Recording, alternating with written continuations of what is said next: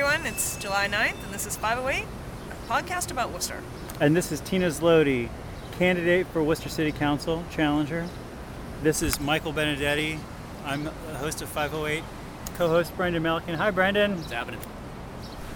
This is the first of our hopefully long series of interviews with Worcester City Council challengers. We have been talking about the questions that we want to ask them over the last few shows. We've got a short list of questions. All of them are issue based. None of them have anything to do with the horse race aspect, the strategy aspect of campaigning. One of them, tr- as traditionally, involves the wire. We're going to ask the same questions of every candidate, and we're going to find out what they have to say. This week we have a disclosure, which is that Brendan is the treasurer of Tina's campaign. And sometimes she calls me up and asks me questions, but thankfully I didn't actually read any of the questions other than dis- other than discussing them with you two or three weeks ago. I didn't actually look at what you planned on asking, so I wasn't able to give her a heads up on anything. All right, so this week, so that's pretty weird. I, on the other hand, have nothing to do with this campaign. I've not given Tina any money. Uh, have not worked on anything. I haven't given her a red cent either. I, I, I possibly have liked something on Facebook. I don't know whether I've done that or not. Tina, how are you doing? I'm good. Excellent. Why are you running for city council? There's a number of reasons I'm running for city council, Mike, but to start with, um, Worcester really is in, in dire need of change, and we're in dire need of moving our economy forward, thinking outside the box, just being more creative in how Worcester sees itself. And um, secondly, I'm running because there need to be more women in politics, and I'm hoping maybe my run will inspire some college student that I deal with on a daily basis to think about a political future or how they can impact the city that they live in. Uh, how have you been active in public life until, in Worcester up until this campaign? Hmm. Well, not much.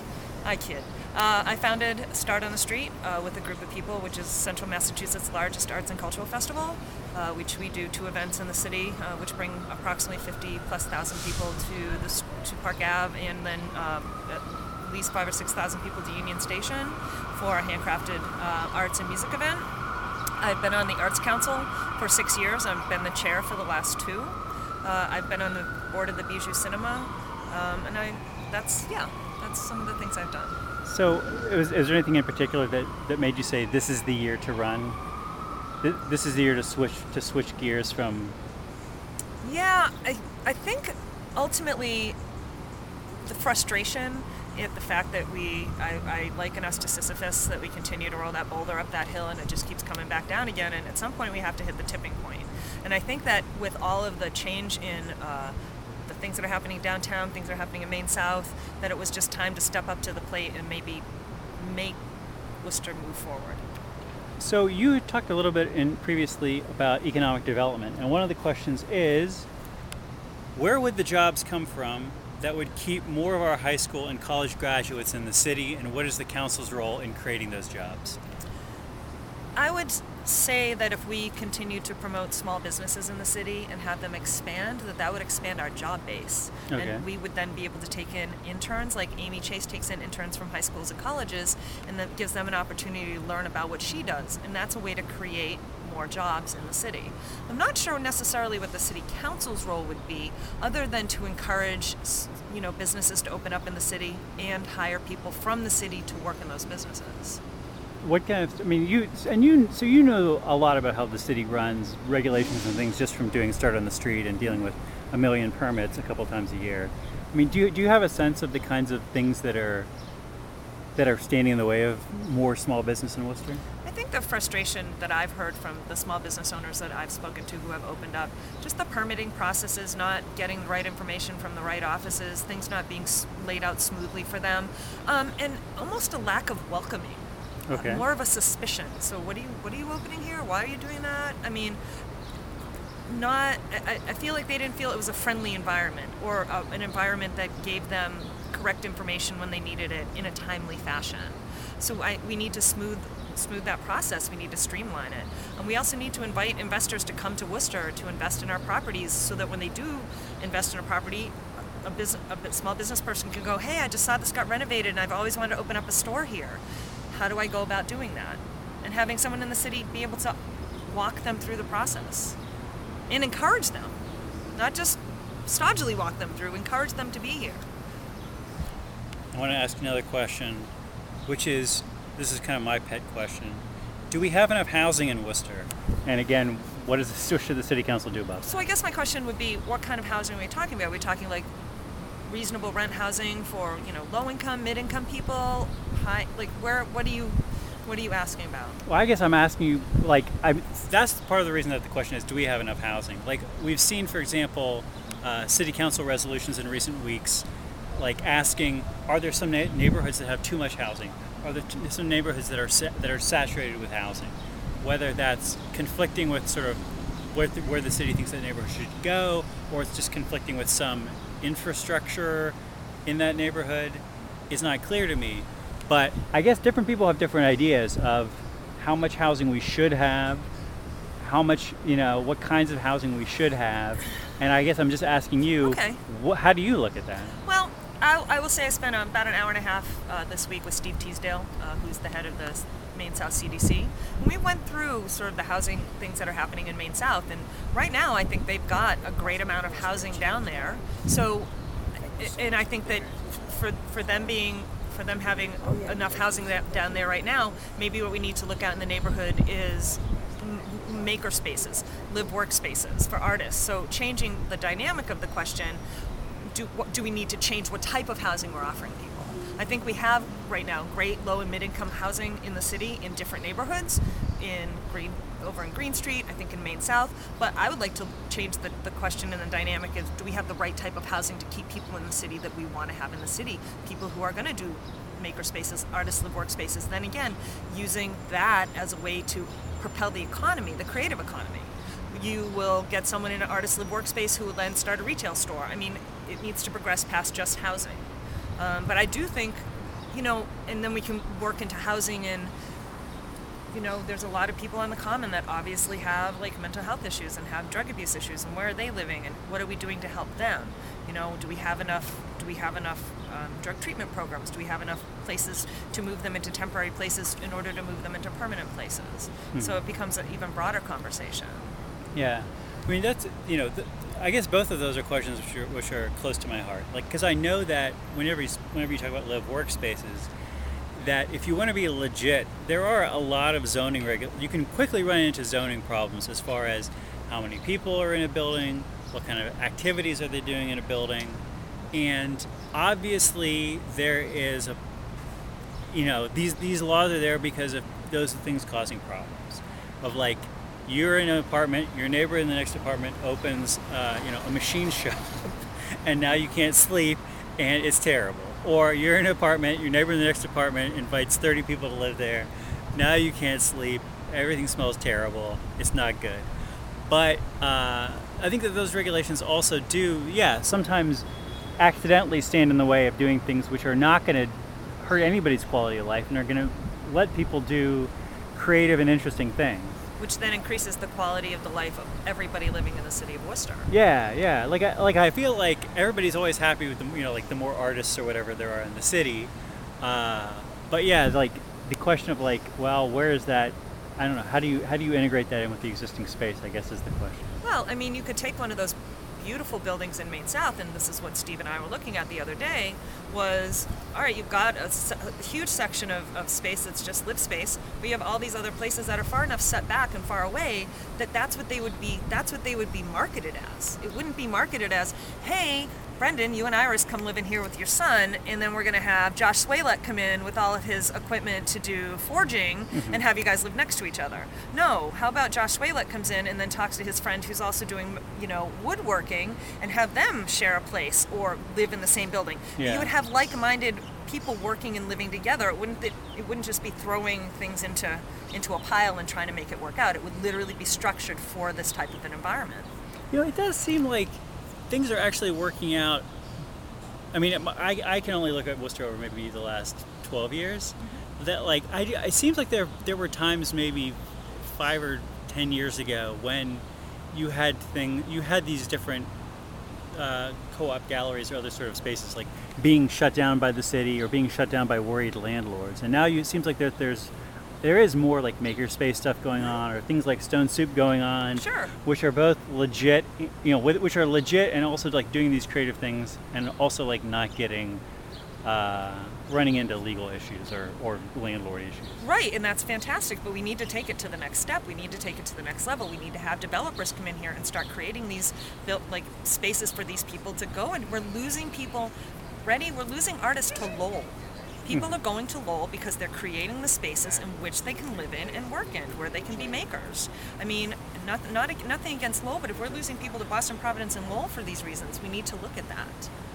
Mm. And so, and so, you do feel like that's an issue where there needs to be, uh, you know, city councilors like walking the neighborhoods with developers, being like, you know what, it would be great if you did this. It would be great if you did this. Or do you feel like it's a it is about you know zoning and and uh, uh, ordinances and I things. I think it's or? about both. I think I think that the city council should have a voice in something like that. I think that they should want to bring a developer in and go, hey, we've got this over here, we've got this over here, and and I don't mean just looking at downtown. We need to broaden our spectrum to other neighborhoods, other areas. We have so many amazing factory buildings here.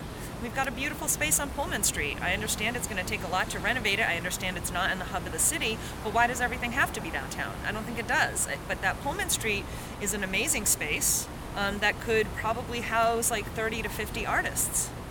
You could drive a dump truck in there. Like they could, like like they would, it would be live workspace for thirty sure. to fifty people. Why not? It's a, it's enormous. You could literally drive a truck up on the second floor and th- like all through the whole place. That's how big it is, Hmm. and that's the kind of stuff we need to look at. We need to look at large scale, you know, and inviting artists in and inviting them into spaces. And don't let them go to Lowell. You know, you say you say we shouldn't diss Lowell. We can diss Lowell. Okay, That's all right. fine. Just, This isn't know. a show about Lowell. Just didn't want to be rude. so Worcester artist Greg Hamilton is walking behind you there. Um, Mike, it's I don't, Tina's, we'll call Tina done on this one because I just had a couple thoughts that I need to get off my head too. That you know, it strikes me that in the last couple of years, these are conversations that the city council has participated in. I, I can think at least of Konnie Lukes in particular, not too long ago, uh, bringing. I don't think it went anywhere, but starting a conversation about whether or not we should be encouraging or uh, lo- clamping down on uh, home-based businesses. Uh, it- you know that that was a conversation that happened not too long ago. I know in the process of you and I doing this show, however long that's been, we've had conversations about the city enacting seemingly uh, antiquated, maybe even draconian laws around rooming houses and whatnot, Right. limiting the number of people that can live together. you're right, especially the laws that say how many unrelated people can live in a home. Yep. Well, and I'm not gonna I- I'm not gonna speak to the, the actual question because that's Tina's thing, but I think it, it speaks to a larger issue, which is you know we don't have a master plan that maps out the next 10, 20, 30, 40 years of Worcester development, right? Like we have such a tiny little electorate and a relatively well-rooted group of politicians that I think find themselves speaking to the issue of the day which oftentimes ends with uh, which is the loudest, which is the constituent making the most noise today, as opposed to uh, dealing with larger issues that scale over time. So we find ourselves having a rooming house conversation because a landlord or a neighbor who happens to be a voter is upset about something without thinking through like well what are the potential negative consequences of that and i'm going to guess that we had the conversation about rooming houses before the economy collapsed and conversations about small business small local businesses of scale that could potentially scale were something that was deemed sexy by your average municipal government so then we find ourselves behind the eight ball as a city that like now we have to go back and rewrite ordinance and navigate our way through bad ordinance because the entire country, if not world's economy, changed around us.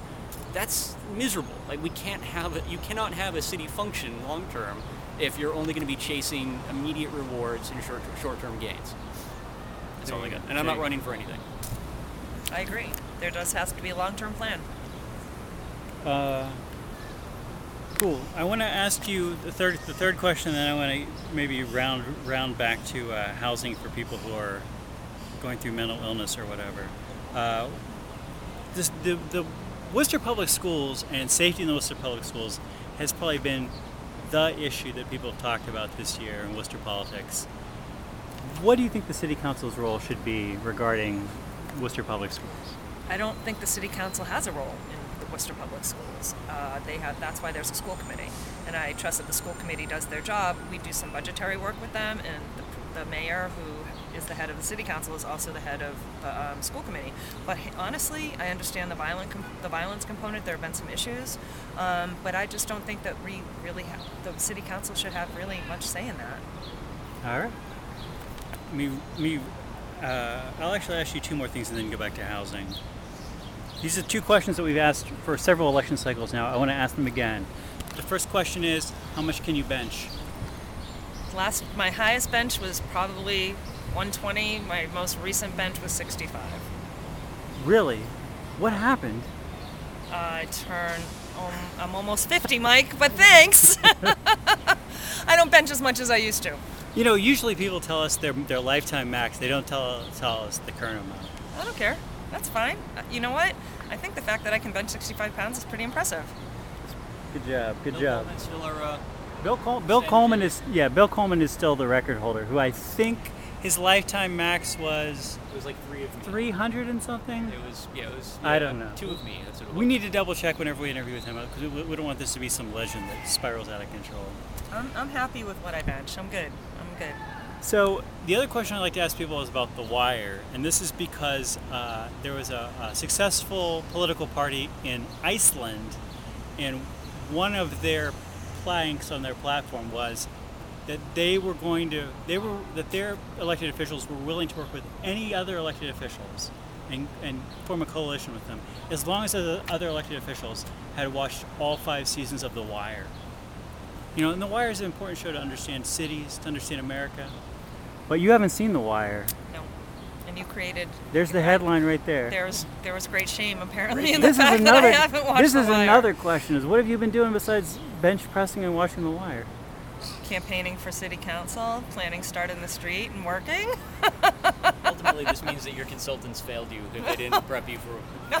You know, the funny thing was when I saw your list, I was like, oh, darn, he's going to ask me about The Wire. I will say one thing Gabe Rollins will give me the entire seven seasons or five seasons of The Wire, and I will watch it. All right. Well, I hope I. I uh, If- all right. All right, how about this? If I Yeah. should win and I come back in two years to another podcast, then I will say that I will watch the entirety of The Wire before that happens. Maybe. You know, I'm, I'm actually thinking about Sarai Rivera, who we interviewed, and didn't know how much she could bench, but was willing to arm wrestle me, but for logistical reasons didn't arm wrestle me. That after she was elected, she did come back on and arm wrestle me. Oh, I, well, you need to call her out on that. So, uh, so I just want to say, she. I mean, it's it, that's happened. Though. I That's happened I since. So- swear, I'm a great binge watcher. All I'm saying is, after the election, if you win, you come back and we're going to arm wrestle. oh, We'll find out. okay. We'll find out who's stronger. We'll find out for real. Probably you. We'll find out for real. Um, so I went around. I went around back to uh, another thing that you were saying about housing. You were talking about, you know, the need for, I would suggest, market rate housing, but also unconventional market rate housing for live workspaces and things like this, but also housing for people who don't have any money, people who are mentally ill, people who have severe addictions, people who are just trying to get by, uh, and and who somehow the existing housing system is not working for them. Well, people need hope, Mike. People need treatment. People need to. I mean, other cities have really been able to handle their addicts without putting them in jail, getting them into treatment, funding long-term treatment, funding housing for them. Um, same thing with the mentally ill. Our our system is completely broken.